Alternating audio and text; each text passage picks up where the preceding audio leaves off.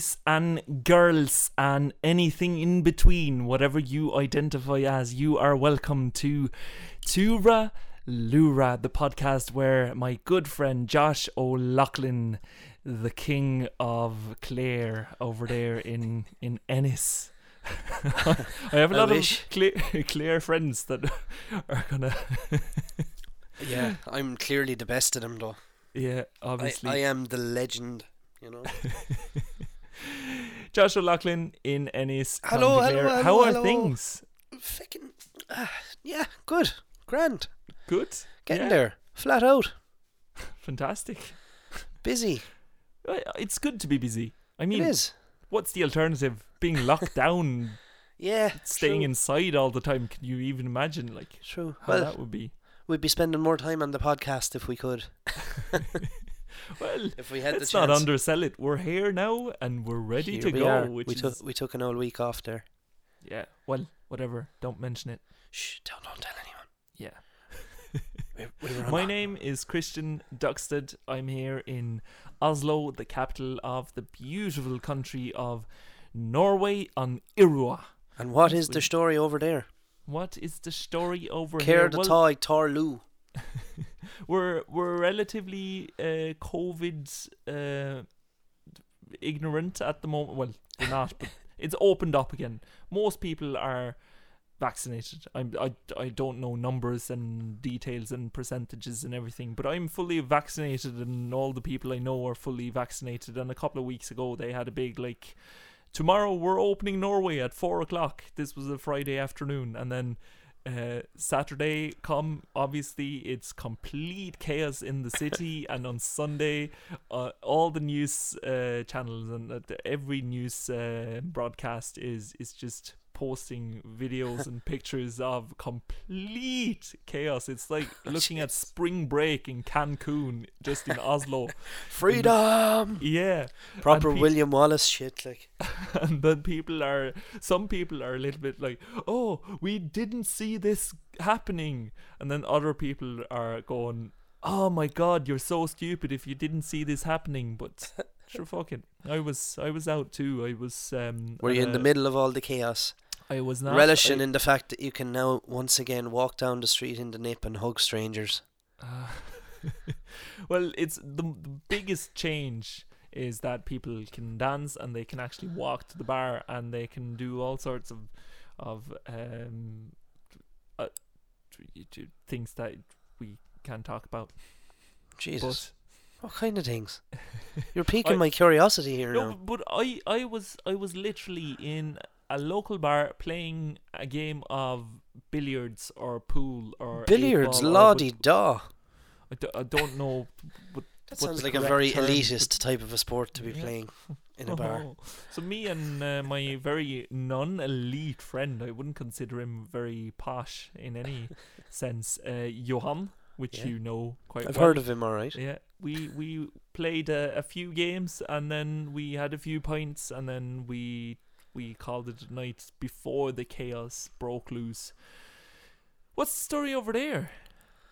Um, well, our National Freedom Day, which we're not allowed to call it, apparently the government is frowning upon the name Freedom Day, but it's hap- it's happening on the twenty second of October. Apparently, all going well.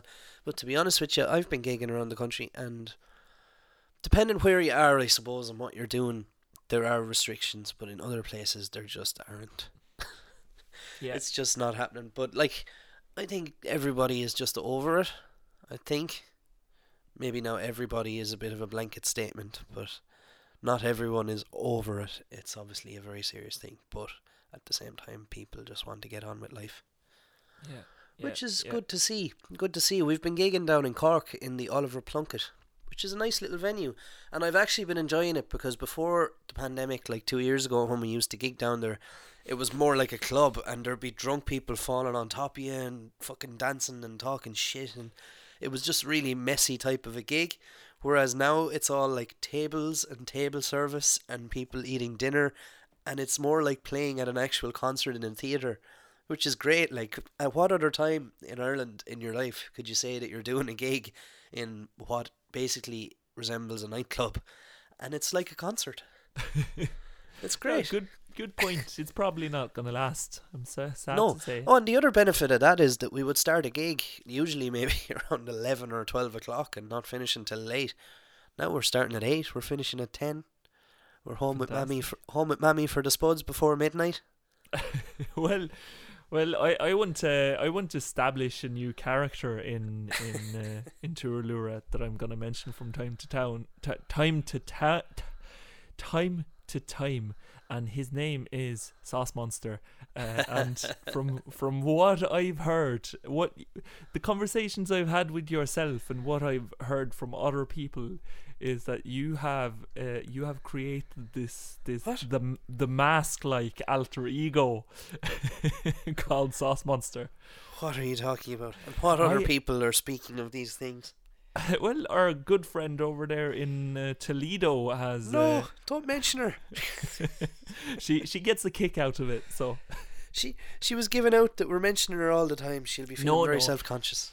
yeah, well, I, I didn't I didn't understand her exactly that way. She was more she was more asking us if if we felt that it maybe got a little bit too much, but I completely disagree with her. I feel like building sort of a sort of a community around the podcast is a is a big and important thing. That me it's it's our way of making sure that people won't leave us.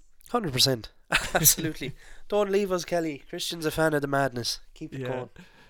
Well, anyway, before we did, I have a couple of other things to talk about before we get into the um, What kind of the- things, the Christian? meat of the episode. B- Enlighten that, us. Before before that, let's just do the the, the whole The usuals.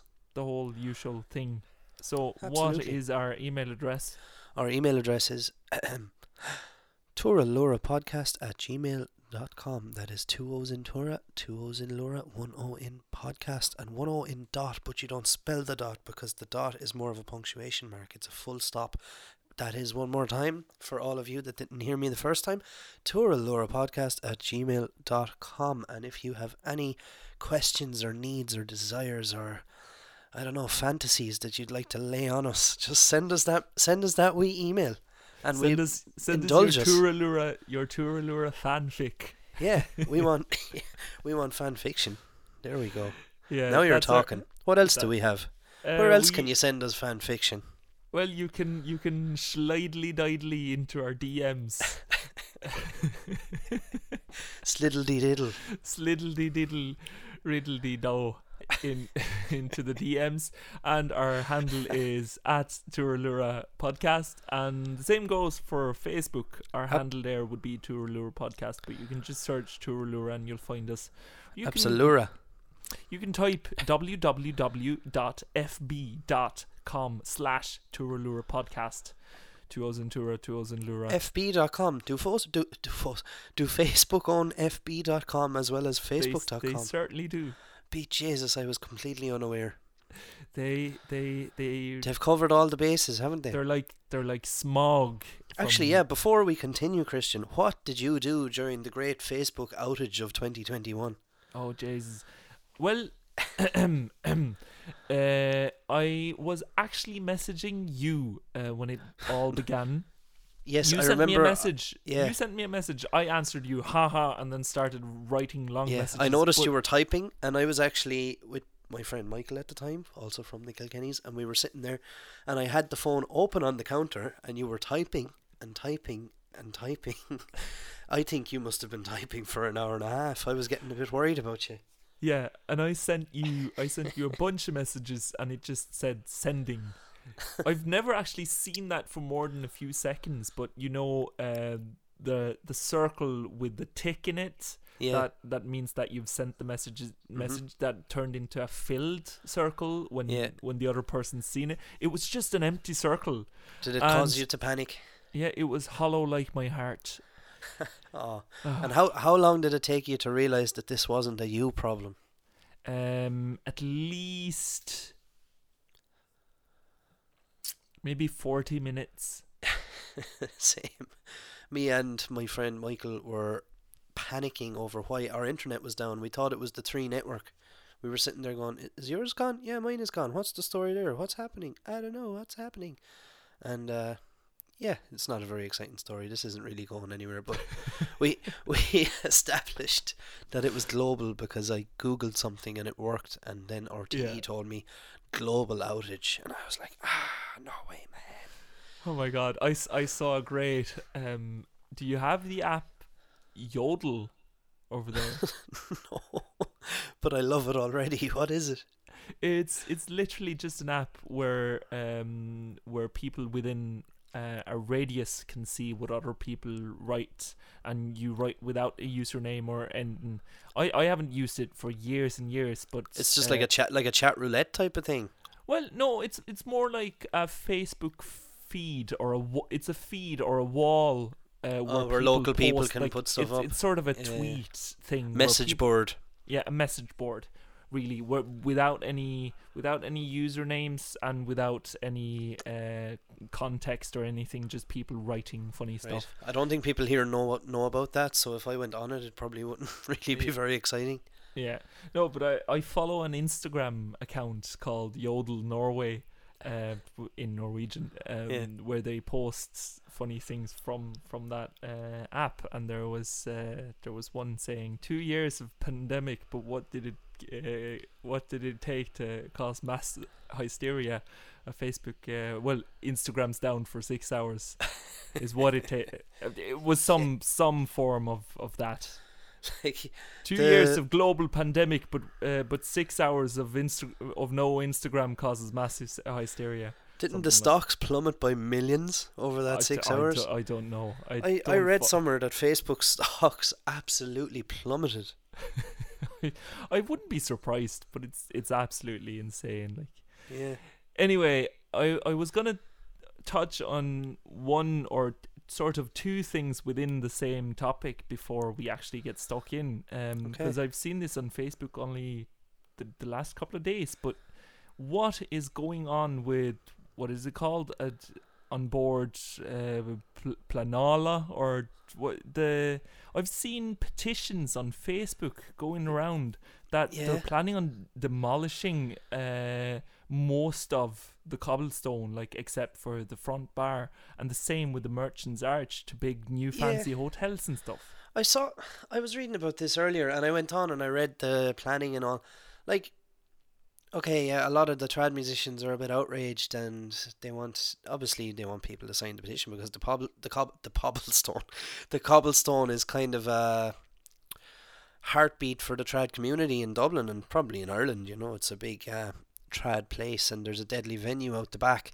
So the outrage is coming from they want to demolish the venue out the back. Well, they don't even want to demolish it. They just want to renovate the whole block. Basically, the owner of the buildings wants to turn that whole block into a nine-story hotel or something and get rid of Yeah, the yeah, get rid of the back venue. And essentially, the cobblestone would be the hotel bar, yeah.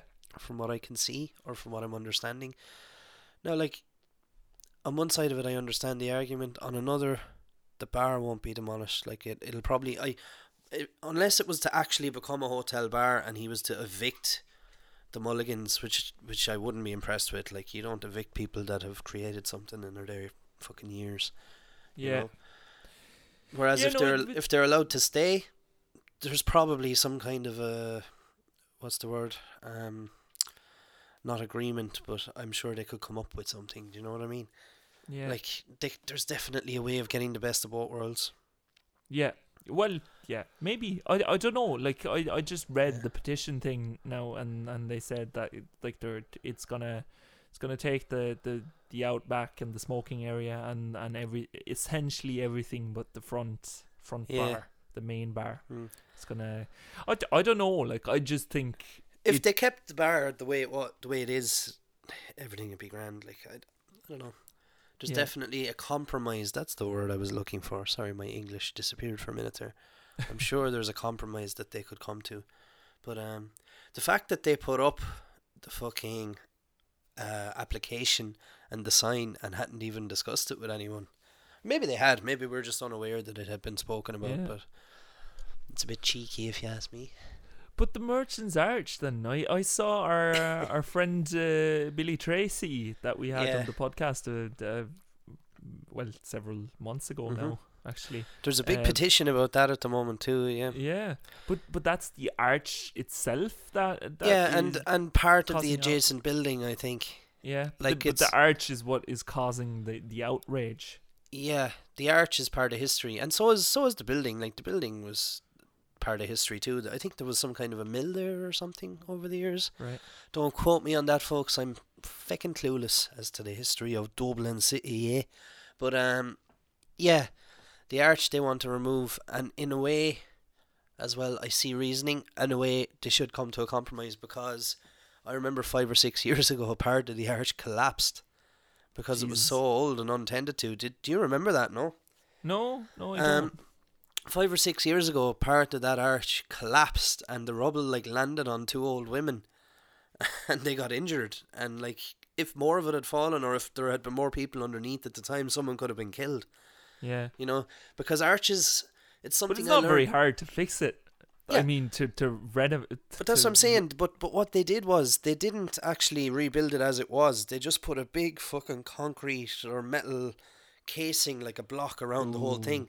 So the whole ceiling, if you walk in under the Merchant's Arch right now, the ceiling is it's it doesn't look old or cobbled at all. It's just this flat kind of casing that's been put up there to protect people. Yeah. Okay. Yeah. You Yeah. know what I mean? And uh, like the whole thing about bridges now. Again, correct me if I'm wrong. I'm not an engineer, but I did study engineering in high school, and my area of specialty at the time was bridges and arches. So an arch is not built to last. An arch like that, especially like stone arches, they they have an expiration date of twenty to fifty years, depending on what type they are and all of that. So like, I don't know. Is there a way of rebuilding it, like you said? Yeah. Or- Just restore it, or yeah, like Because like do something else than build a fucking big man. I Yeah. don't know what the plan is there, but do, at least don't build But a like- fucking huge, massive hotel in the Yeah. middle of.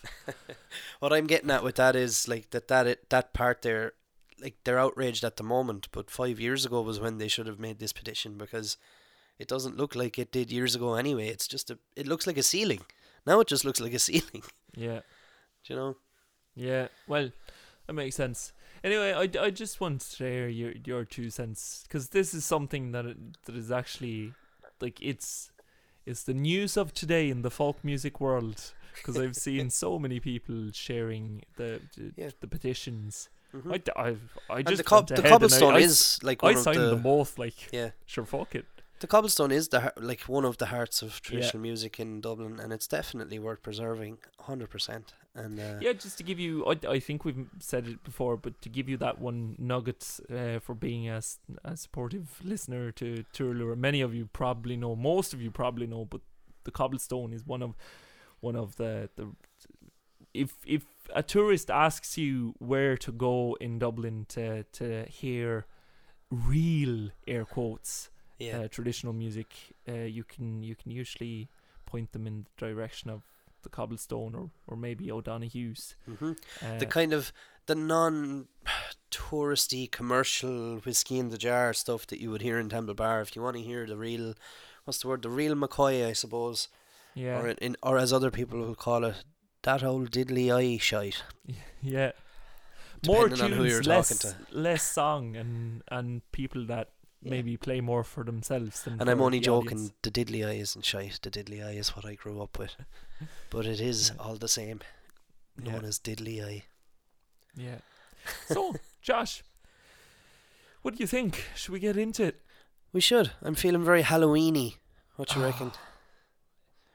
We're getting I- close. The weather, I don't know what it's like over there, but the weather this week changed overnight. We went from like Really? these lovely fucking summer's days to like oh, the very next day was like the most Halloween day you could ever experience in your Is life. it, is it Overcast. gloomy AF? Gloomy AF, overcast. Um, as the evening draws in earlier, like the you can smell the smoke from the chimneys and like Oh, I love that smell, and But it- especially if you're out in the country where there's actually turf fires. You know Yeah. my, I have a very, spe- a very special relationship with turf and peat and bogs. yeah. Christian has a very special relationship with turf and peat and bogs to the extent that when I visited him once, I brought him a turf scented candle. like that is that is so uh it it I have so conflicting feelings when it comes to that because it's obviously such a touristy thing in its like the concept of it existing but at the same time I loved it so so much Yeah. You know the production of turf and peat in Ireland has now been made illegal. Like it's we're, after next year we're not allowed to do it anymore. Yeah, no, that's that's terrible. I I was watching our friend, one of our mutual friends, uh, putting up um, s- stories on whether it was Instagram or uh, Snapchat. I don't remember, but of him actually cut, cutting turf and, Yeah. and doing the whole the whole shebang. And ah, like, I mean, I'm sure. y- You tell me, but I'm sure that there will be some sort of like within within maybe uh cultural historical purposes thing museum type stuff there will still be turf cutting going down but Yeah. just not commercially Yeah, I think that's what it'll be. Like I think there's still a thing there where locals or people that own the land are allowed to apply to cut a certain amount a year or something or and i'm sure there'll be like uh, there are a few uh peat uh, peat smoked whiskies that are made in ireland. I'm sure they will be allowed to to get their own like the whole point of it disappears if they have to import turf from scotland or somewhere else. This this is the ironic thing about it which I'm not really a fan of or impressed with at the moment. The government claims they're going green by cancelling all this production of turf and peat, but they've actually started ordering in in the fucking stockpiles turf orders from Germany. jesus christ So it's being imported as we speak, like as much as we were ever using, but it's being imported from Germany. yeah So it just sounds to me like it was part of the whole EU deal, you know. We'll give you more money if you look after us. Yeah. But the point being, we can imagine the chimneys. And yeah, sorry, I'm getting all political. Yeah, no. yeah, no, I, like it's one of those evenings in Ireland. I don't know if you've ever been in Ireland in October, folks, but you get this really smoky smell and this kind of mist like over the clouds, over the moon, and all of that, and you're expecting witches to be flying around. Which and like I was going to get into it today because I am feeling the whole October spirit the last few days, but I think we should save it maybe for a couple of weeks. The Ireland is actually the uh, original home of Halloween. the should- birthplace of. We should do a wee special Christian for all of those people out there that aren't aware that the Halloween, many, not all, but many of the Halloween traditions of the USA originated in Ireland with the Festival of Samhain. Yeah. We'll get to it another day. We'll get to an, it another day. But just to pique your interests, you might you might wanna you might wanna buy turnips this year instead of pumpkins. Absolutely. Oh Jesus, they're terrifying, aren't they? if you actually uh, go on to Google there, folks, we won't. Uh, I'm not going to share you a link in the show notes because this is your job. You have to listen to get all these Easter eggs, and look up Irish jack o' lanterns from the early days of Halloween. The the original pumpkins were made from turnips, and they were fucking terrifying. but yeah, for sure, we're we're gonna have to do um a Halloween special maybe on Friday the 29th. Mm-hmm. Um, it Sounds seems right. to be the most the most uh, the closest Friday to to the day itself. So we'll look in, into that in a in a couple of weeks. But but yeah, I feel I feel what you're talking about. The weather. We'll be doing the monster mash. Yeah. No, it's it's been a little bit to and fro here, but last week it finally it sort of t- the weather turned Yeah. and it it started pissing Oh, uh, yeah. for for all of last weekend and, and now this week it's it hasn't rained as much but it's been really gloomy and and just damp and yeah and Yeah. dark It's fucking horrible. It seemed it seemed to change overnight. Now I love I actually love like the classic Halloween weather and the smell and all of that. I actually love that and the early darkness sometimes, but when you get the shit weather on top of it, like the lashing rain and the misery and the woe, it Yeah. doesn't help. But yeah, that that classic uh, weather from the movie Hocus Pocus, that kind of stuff, that gets me going. You know. But yeah, you you told me you had this you had this feeling uh, today, but we decided to to wait to get into the full on Yeah. the full d- on Gaelic Celtic uh, Halloween. But what did you choose for us instead, Josh? I thought we were going to ease our way into it. We won't quite go all the way okay, yet. okay, But we're, okay. We're going to go for a, a, a nice little dark one all the same. The Long Black Veil, a lovely song that I first heard played by the Chieftains with none other than Mick Jagger. but this is a this is a good old song. Actually, do you know what? Fuck it. I'm going to set a scene, Christian. Okay, I'm going to Go set on. a scene. set the scene. Seeing her coming out of the darkness like a ghost ship still gets me every time. She looked like a lost soul. Eerie. Really eerie.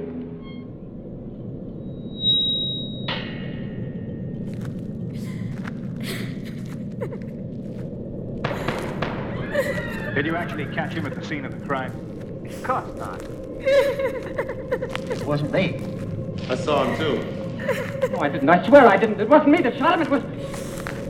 Therefore, we condemn him to be hung by the neck until dead.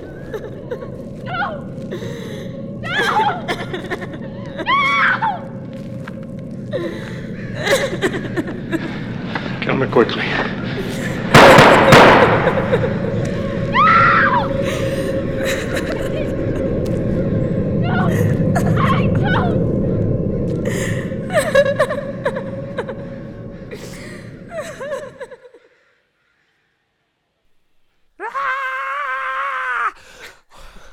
Who's your one? Jeez.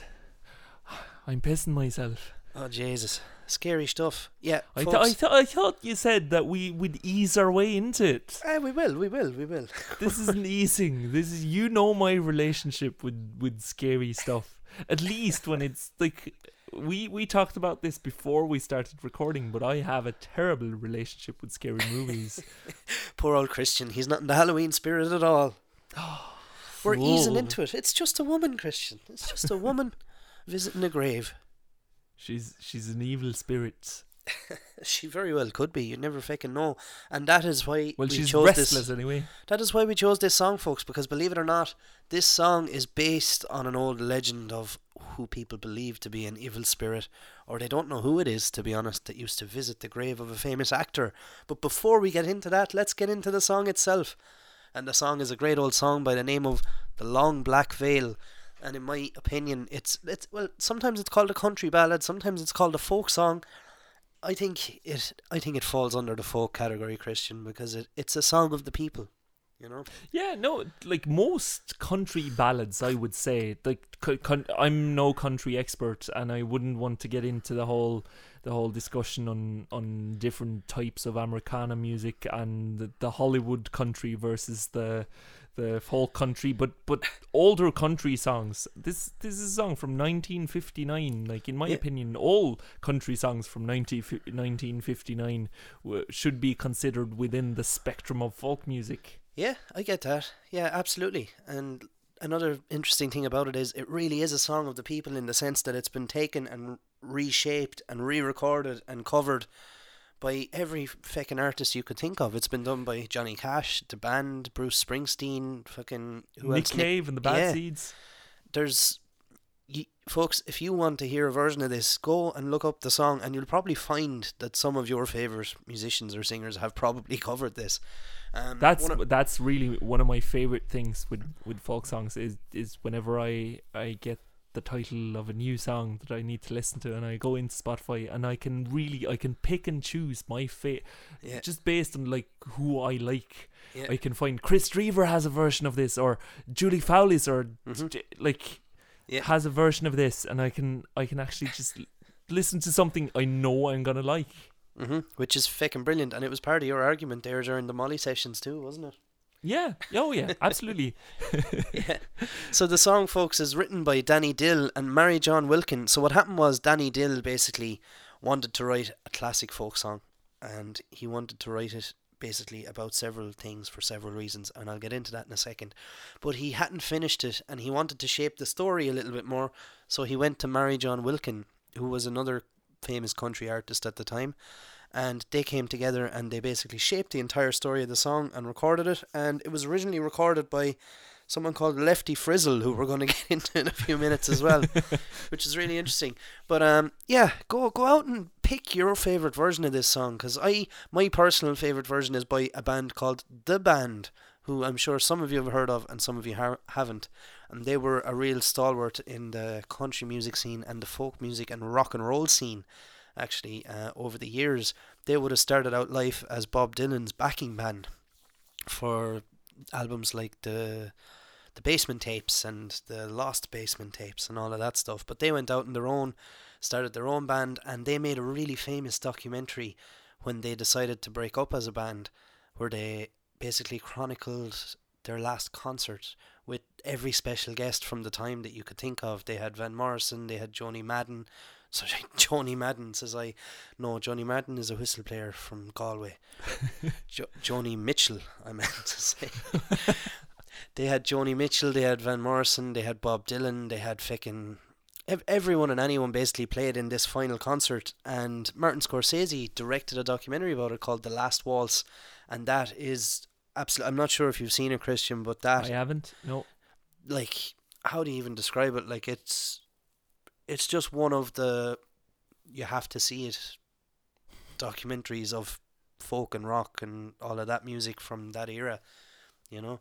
It's a really, really interesting one. But they performed this song, is what I was getting at in the in that documentary, and it's a fucking great version. It's my favorite version. But then you have Johnny Cash. You have, as I said, the Chieftains with Mick Jagger. Which is the most eccentric combination I've ever heard of.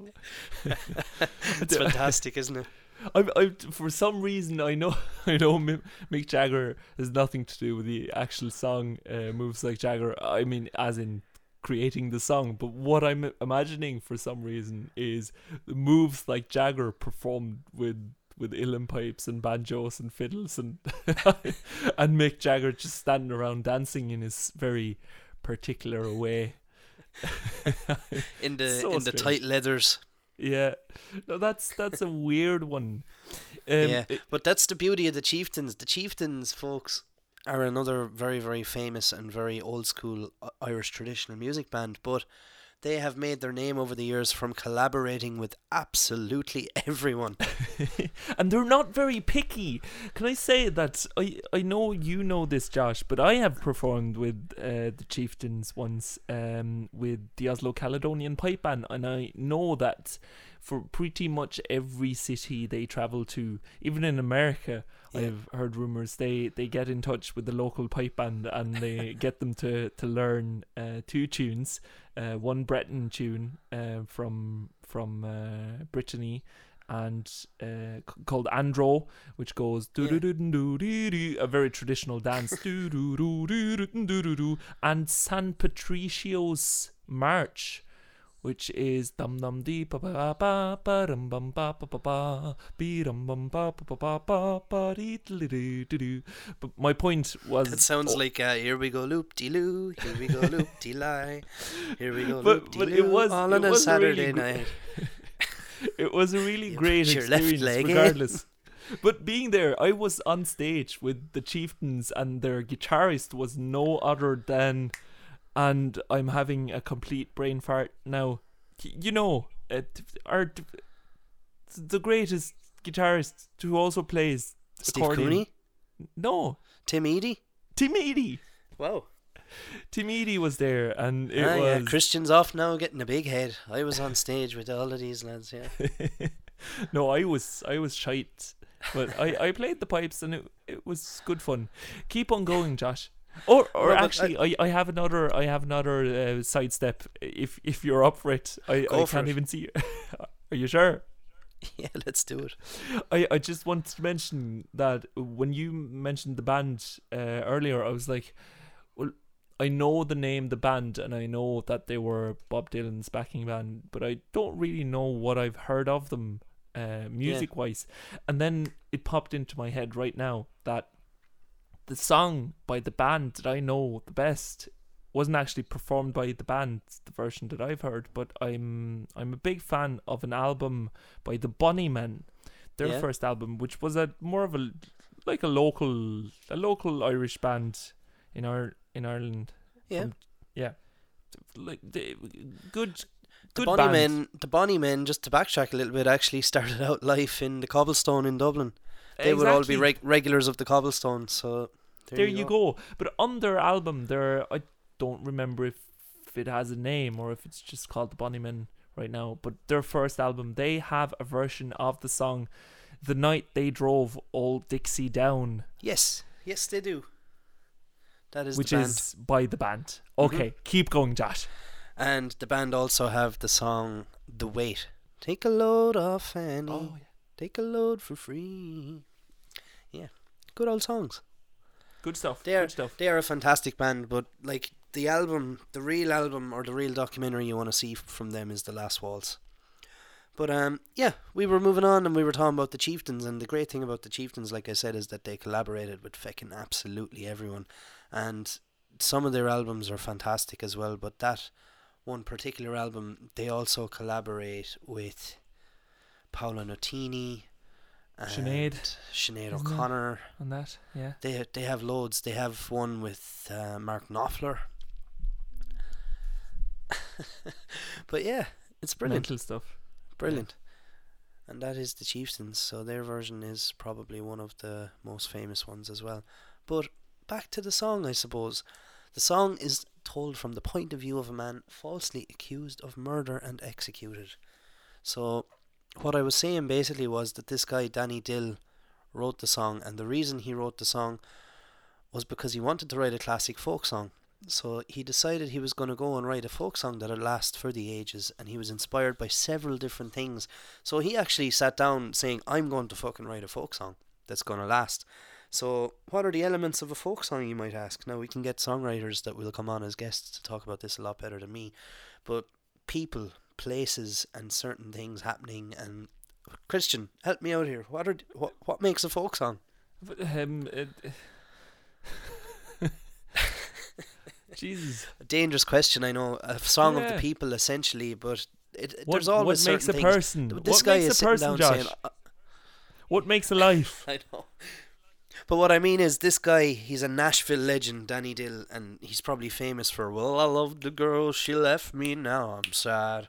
So, how does he, like, how does he sit down and go, okay, I'm not going to write another song about my girlfriend leaving me and driving away in my big truck. I'm going to write a song, a, a folk song. Well, I would say, uh, prob- yeah, people and places, and and love, and uh, prefer preferably, uh, uh, love th- that ends up in in tragedy, yeah. tragic absolutely. love. Misery and woe and death and destruction. Yes, all those good old elements that you'd hear in the Irish ballads. But this is, in fact, an American ballad originally, even though it's been covered many times by Irish artists. So he took, he actually went researching and studying, and he found a story. He wanted it to be dark, basically, straight away, because his first inspiration came from a newspaper story about a priest in New Jersey that was killed under a streetlight with witnesses watching, and they never knew if the man who was basically accused and then sentenced was actually the man who did it because Mhm. the man who did it kept claiming that it was someone who looked like him. But nevertheless, he was accused and sentenced, like I said. So that was the first story that he took inspiration from. And then he actually took inspiration from the song God Walks These Hills with Me for the chorus. And I'm not really sure about that song. I'm gonna I'm gonna just I'm just gonna do a little bit of a God walks these hills with me. Um. Oh yeah. Straight away you can hear it. So what I it's actually the chorus is something that I fucking love about Long Black Veil because it adds to the mystique and the darkness, but it's also in a way kind of comforting and there's a repetitiveness in it that just feels like a folk song, you know. And God walks these hills with me has a chorus that goes, Yes, he walks these hills, these beautiful hills, where my soul is always free. What a comfort to know I'm never alone, for God walks these hills with me. Yes, God walks these hills with me. So he's taken this religious song and he's flipped it completely on its fucking head to make it about a very scary black dressed woman in a veil coming over a hill crying over someone's bones in a grave. yeah. which I love the contrast straight away because I didn't know that that was a it was based on a chorus from a fucking church ballad, Yeah. you know. But the the chorus of the long black veil is she walks these hills in a long black veil and visits my grave when the wild winds wail. Nobody knows, nobody sees, nobody knows but me. It's so dark. Instantly so dark. But I actually I, I actually love the connection there and that's actually de- deadly. Yeah. But um yeah, so it basically makes it even darker that it's based on a on a or the inspiration comes from a psalm or Absolutely. And so that's those are two of his inspirations. And then the last place that he took his story, this is where the woman comes in, the freaky ass fucking woman. And uh, I'm going to get into this a little bit more in a minute because I'm interested in this part of the story. But uh, AmericanSongwriter.com tells us that the most fascinating part of the story of all is Dill borrowed, er- borrow, borrowed, Dill borrowed elements of the urban legend surrounding the grave of the Hollywood actor Rudolph Valentino. It seems that each year following the death of the legendary Italian screen star, a woman wearing a long black veil would lay a single rose on his grave, drawing the attention of the press in the process. Um, yeah, we'll get back into that in a second, but I found that really interesting because he was a famous actor and he was a womanizer and all of that. But like I said, one more second. So we have three things we have the murder of a priest under a streetlight, we have a religious psalm, and we have a scary ass woman dressed in black visiting a grave. Just think about that one for a second. How does a man put this song together? So he goes to Marijohn Wilkin to hammer out the plot. He has his three ideas, and what they came up with was a tale that transcended all of its disparate sources. The Long Black Veil tells of a man killed in front of witnesses neath the town hall light.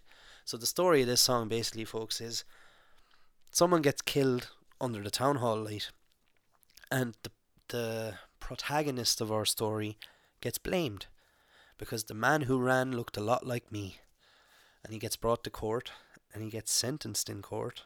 The judge says, Son, what's your alibi? If you were somewhere else, you don't have to die.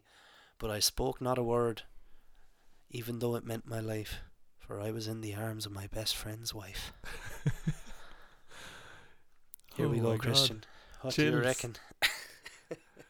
so Well, he so he was off having a bit of fun, you know. He was doing the bit of Riddledin and the bit of Diddledin, and his best friend, sure, God love him, I don't know. He must have been out in the town drinking a few pints, and this lad was off sowing his royal oats, and someone else was killing someone under the town hall light. So it's just an awful old uh, coincidence of circumstance, I suppose.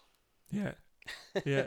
But your man basically looked like the lad that was doing the bit of with your man's wife, and he didn't want to say, so he wouldn't say. And then the other side of the story is you have your man's wife, probably sitting in the court, in one of the pews, going, "Uh oh, what's gonna happen? I'm in trouble," and she said nothing. And he wouldn't say anything either because he didn't want to hurt his friend or lose your one, I suppose. I don't fucking know. And basically, what happens is he gets sentenced to death. Yeah. And then she And then, comes to his grave. yeah, will we go for the third verse? So the third verse, I'm trying to think of it because I used to sing this song. Um, I'm looking we? at the lyrics here, Josh. Now the scaffold. Yeah, now the scaffold is high, and the time is near. She stands in the crowd and she shed not a tear. Am I right? Yeah, yeah. But sometimes at night, when the wild winds moan, she visits my grave and cries above my bones. I can smell I can smell cold damp air and and turf burning and hear the wind wailing. what I'm picturing here now is that like this story took place 200 years ago and she's still visiting the grave. If we were to go there today, she's fucking she's there going Whoa! Two O's in Tura, two O's in Lura. My husband never found out. oh my god. That must have been an awkward encounter if there is an afterlife. the three of them. Yeah. And your man that killed your man and the man that was killed. yeah, there's a whole uh, awkward kind of a weird fucking five fivesome going on there of, of circumstance. Oh my god. And the judge who sentenced him as well. Yeah, yeah. I wonder is there much riddledy diddling going on up in Maybe- up maybe- above? Maybe they're just having a big uh, makeup orgy. And speaking speaking of riddledy diddling and the whole thing, could, could we get into Mr. Lefty? That was was Yes, a bit absolutely. I'm gonna let you take this part because I you you discovered this and I love it. no, it's it's just so funny. Like we've said a million times, we we just go on a Wikipedia ramble sometimes, and we we found that in the first sentence of the Wikipedia article, it says that it was originally recorded by Lefty Frizzell or Frizzell, and and so we think, um, who's this Lefty? Uh, so we go into his article and we just scroll through it and we're like, is there anything interesting? Is it worth mentioning? So William Orville Lefty Frizzell was born on the 31st of March 1928 and he died on July 19th 1975 and he was an American country music singer songwriter so far not very interesting so I scroll down early life mm, not very interesting. Jailing and musical beginnings. Okay, this is getting interesting. In 1947, the 19 year old Frizzell was arrested for having sex with an underage fan. Okay, not very good, Frizzell. No.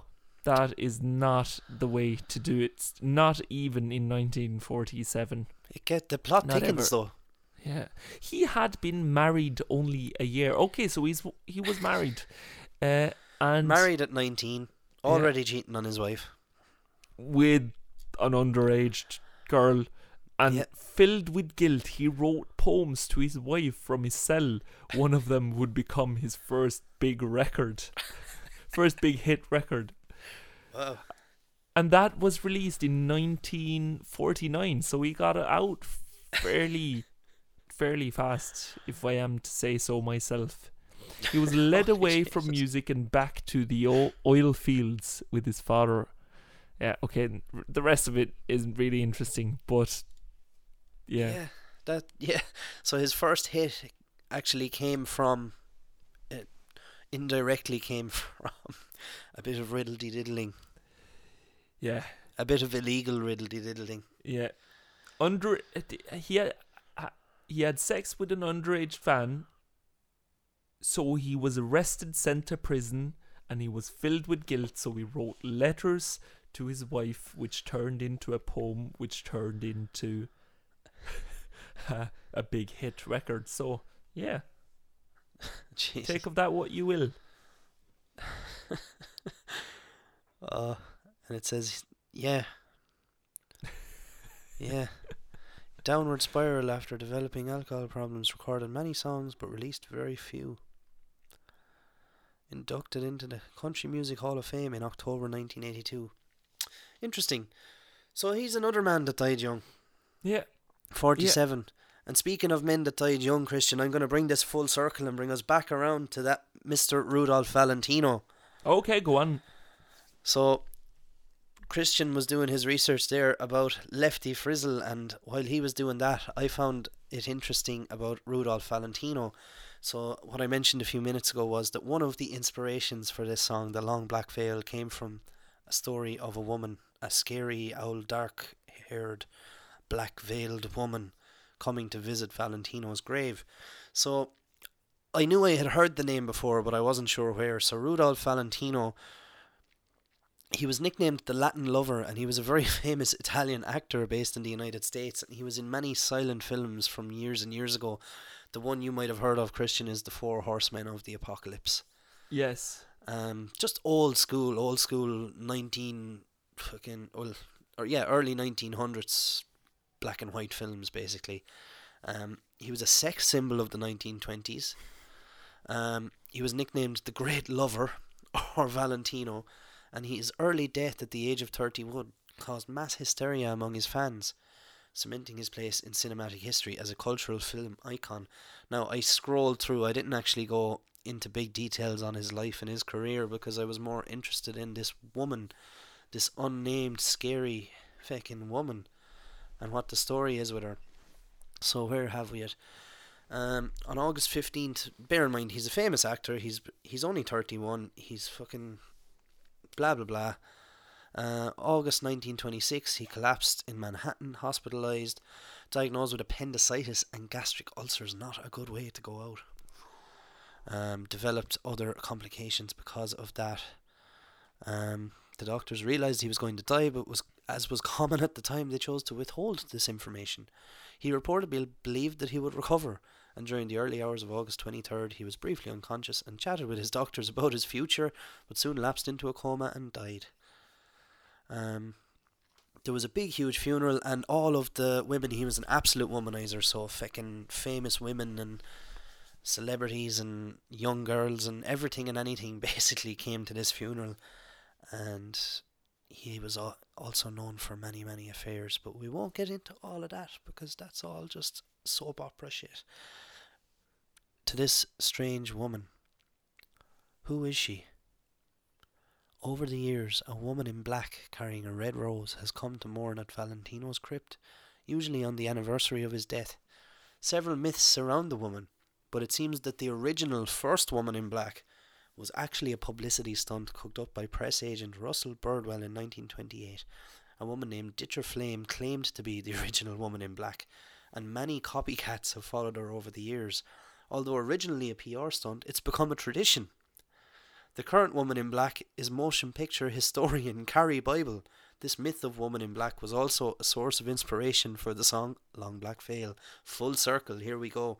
Now, at what point did it stop being a publicity stunt and start being a tradition? Because I don't think that happens overnight. I think somewhere in the middle there, no one knew who that woman was. Now, that's just speculation, but there had to be at some point. At what stage did Johnny Jump Up go from being uh, uh, just another Brady Family Ham song into being a folk song? But could you imagine, like, like that is the basis of the best, not the best, but one of one of the good horror movies. An actor dies and there's a publicity stunt. Let's send a woman in black to mourn him every year, and then suddenly they stop sending the woman in black, and she keeps showing up. Yeah. No, that's that's dark. That's dark. It's all very dark. Like, yeah. Like, what place does? Because I'm wondering. I'm trying to think. Do I know any any other, especially within like Irish music or or Celtic folk songs? Do I know any horror songs? Do you know any horror songs or or thematically? Well, they don't they don't need to be horror songs, but songs th- that are within the same spectrum of I wouldn't call it a horror song because many people think this is a great song, and it probably is, but I've never been able to settle with it ever since. So you know, I've been a fan of Christy Moore since I was fucking three years old, or even yeah younger. yeah. There's a Christy Moore song on one of his albums called "A Stitch in Time." You probably know the song. And whatever it is about the minor progressions and the way he sings it and the story in the song, the first time I heard it, I was late at night and I was lying in bed and I was probably only 12 or 13 years old. And it scared the shit out of me. it's about a woman whose husband is really abusive and beats the shit out of her all the time. And she used to like, she used to sew and like sit in the corner sewing all the time. But then one night she's had enough. And her husband comes home drunk and he's violent and he gets into bed. And she decides, I'm gonna fucking sew him into the bed. Jesus Christ, that is a bit of a horror song. yeah. So she sews him into the bed. And I- I, I was never able to listen to that song when I was young. I had to actually turn it off. I think I might have deleted it from my iPod at the time. because it was just like it scared me. And now when I listen to it, I'm like, I can't get into this. I just can't. she stitches her husband into the bed as revenge. Yeah, yeah. Fucking terrifying. But that's one of the ones I can think of. If you're not getting into the whole, he did the monster mash, the monster mash. Um, I, d- I don't feel like that qualifies completely. Um, Yeah, I there's a couple of songs as well, like in the Irish tradition, like you have Oíche Shamhna, Oíche Shamhna, and it's I think it's to the melody of Frere Jacques, like just songs about ghosts and goblins and So it's not, it's not. Uh, ihoana, Ashin iho.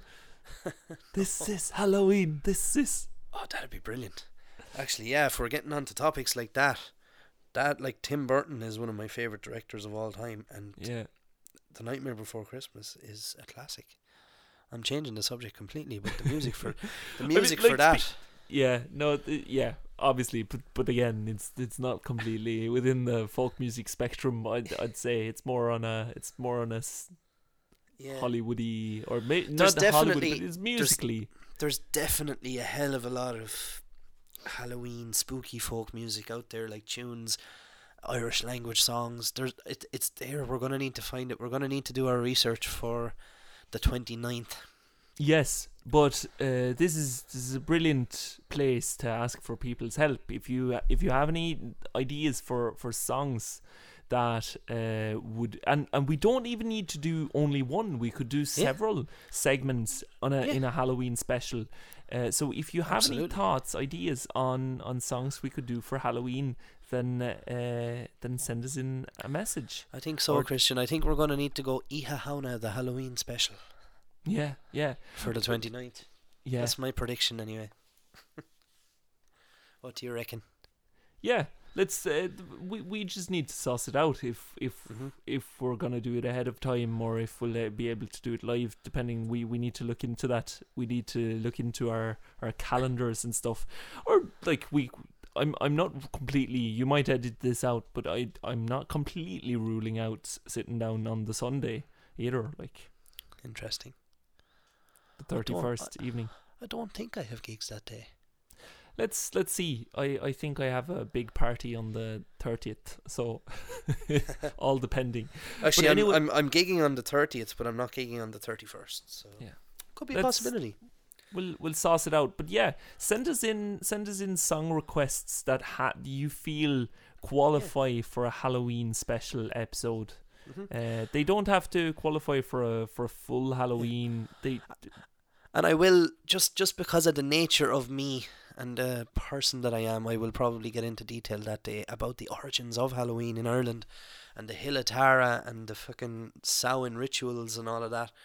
But um, yeah, I'm I'm happy out for another Josh lecture.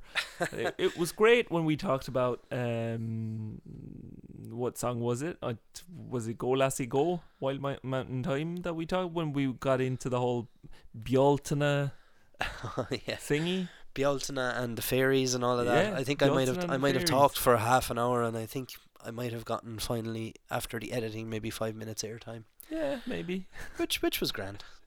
I, thi- I think it's good. I think it's good to let the other person uh, do the editing when we have when we have topics like that. This is this is this is giving making me think.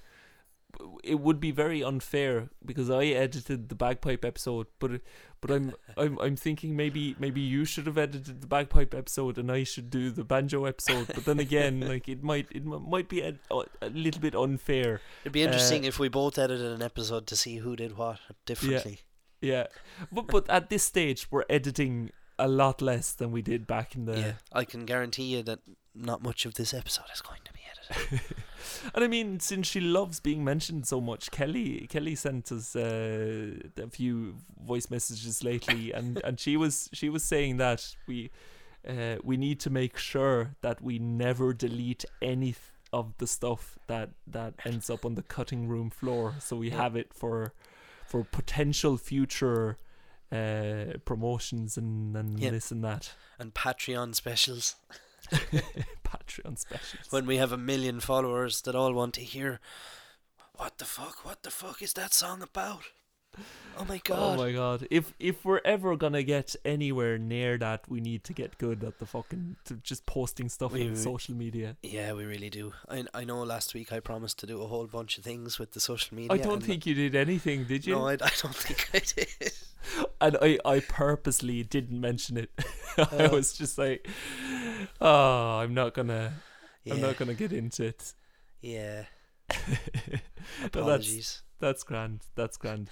But at Um, least we still have our loyal fans. yeah.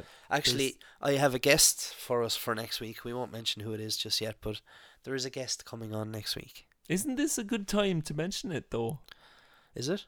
I mean, like uh, at this, like it's a it's a good. Well, well maybe not. Maybe may, the- maybe the- we'll give people the the news on let's say Monday On social media. on social media. Can I mention a couple of scary things too? Songs. You can mention whatever the fuck you want. This is Thanks as much your podcast as mine. Thanks a million. Yeah. Um. it's um. s- since you mentioned Christy Moore. Uh. Boo! it- his his version of Danny Boy is actually a little bit of a horror thing. That's with the with the power on, and he goes, "Danny boy, Danny boy," and the old woman. Is there an old woman si- like singing sean-nós in the background of that? If I'm not I- mistaken. I, I don't remember, but just those lyrics performed in a in a d- d- tantalizing, calling mm-hmm. way by a d- d- dark, whispering voice is a little bit scary. The pipes, the pipes are calling. From glen to glen and down the mountainside. Isn't that? Uh, yeah. Uh, like to I love that's a little bit scary. I love when people kind of Halloweenify all of these songs by like taking them from major keys and turning them minor. Like Paolo Nutini's version of "Dirty Old Town" is in the minor key, and it's fucking brilliant. I I love that kind of stuff too. If we wanted to Halloweenify something, Yeah. could, we could even take the the Toora Loora intro and turn it into a little. Maybe we should. Maybe we should. I mean, it's it's a little bit more complicated, but also a little bit more rewarding than doing the Christmasifying of songs, which we obviously were gonna do for all of December. It's gonna be Tooraloora with Jingle Bells. Do do do do. Hing, hing, hing, hing. no. It's gonna happen. The files are on my computer, so Christian already has it done. I love it. I was unaware of this. It's ready to go. uh, He's more prepared ready. for Christmas than he is for Halloween. Oh my god, I love Christmas. Christmas is the shit. But yeah, no, the other scary. Oh, what was it again?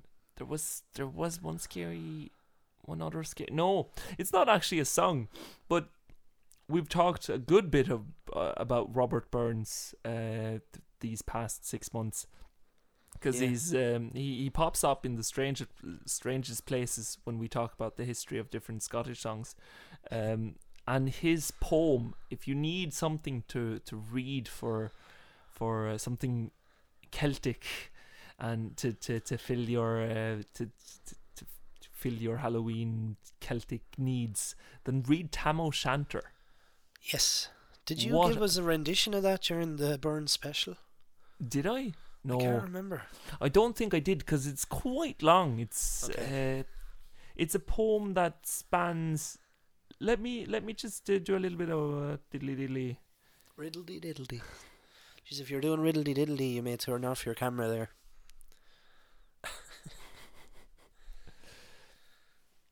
Let's see, let's see.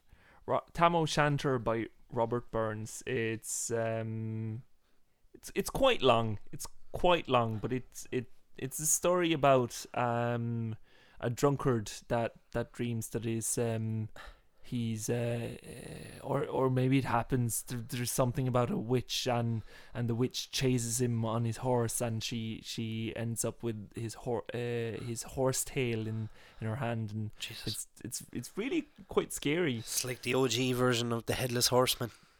Sleepy Let's Hollow. see.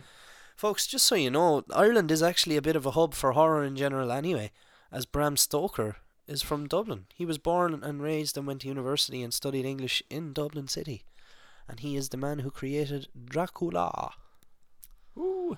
And if you want to uh, hear more about Dracula and uh, and the history of Bram Stoker, I think there are at least one um, modern folklore uh, Of archived episode about. Of course there. are. You sure they're not paying you? are you getting endorsements that I'm not be- getting any, getting any cut of here? What's the story? Ah, well, th- don't mention it. It's it's See now he'll be taking endorsements for years, and then in in five years he's gonna buy me a big nice car no. I'm I'm gonna rock up with a fucking covered in a van full of white monsters. He'll arrive in a Jaguar covered in bling, and I'll be like, "Where'd you get all the money?" And he'll be like, "Um, my job." I I I f- feel It definitely wasn't more, the Monster Ultra, all of the energy, none of the calories. Yeah, yeah. I don't I don't see anyone wanting to pay enough for a blinged out Jaguar for the Toora Loora podcast Ah, you'd be talking surprised. about folk songs. You'd never know. You'd, never, know. Not until we get Mumford and Sons on to talk to us anyway. Yeah, we'll see what happens. If the money starts rolling in, we'll we'll definitely get better on the socials anyway. That's for sure. Um, and speaking of the socials, is it that time again? I suppose it is, Christian. What is our email address? Our email address is tooraloorapodcast at gmail.com. It's T O O R A L O O R A P O D C A S T. Give us the magic word. Ooh, ee, ooh, ah, ah, ting, tang. Tooraloorapodcast at gmail.com. Two O's in Toora. You could almost have turned that into a, some kind of a rap for a second there. T to the O to the O to the. This it's is- getting a little bit long. this is Yo Lachlan coming at Yeah. you live. Oh my god, that's that's my that's my other name for you. You created the sauce monster, but but yesterday I was messaging Josh and I I. I Jesus, I think by accident I I actually wrote it first and I thought it was a great fucking idea. It's Josh's MC name, not O'Loughlin, but Yo Lachlan Yo, yo, yo, yo, Lachlan coming at you live from Ennis County Clare. from E Town till I die. E town till I die. Two O's in Toora, two O's in Loora, yo. our Instagram at Tooraloora Podcast, our Facebook Tooraloora, and send us in voice messages, send us in suggestions for Halloween songs, send us in suggestions for guests. We have a few coming up now. I know we've said that a million times, but we actually have a few coming up. Next week we will have a guest and we have Yes. a couple of other ones lined up in they're in the pipeline. We just need to pencil in dates They're in the pocket. they're in the pocket, like Ben Rollins would say. So, please get in touch with us. Uh, tell us what you like and what you don't like, and everything we asked for uh, on our last episode. We love you out there for listening to Tooraloora. Thanks a million. You are great. You are savage. You are class. You are the reason we're alive. Absolutely. Thank you for joining us into the second half of our first year. Woohoo! Woohoo. It's gonna be a good one. Absolura. Absolura, Tura, Lura, Absolura, Slán Gafura. Stay spooky, yo. Yo Lachlan signing out. Tura Lura. Bye bye bye bye bye bye bye. bye. Okay.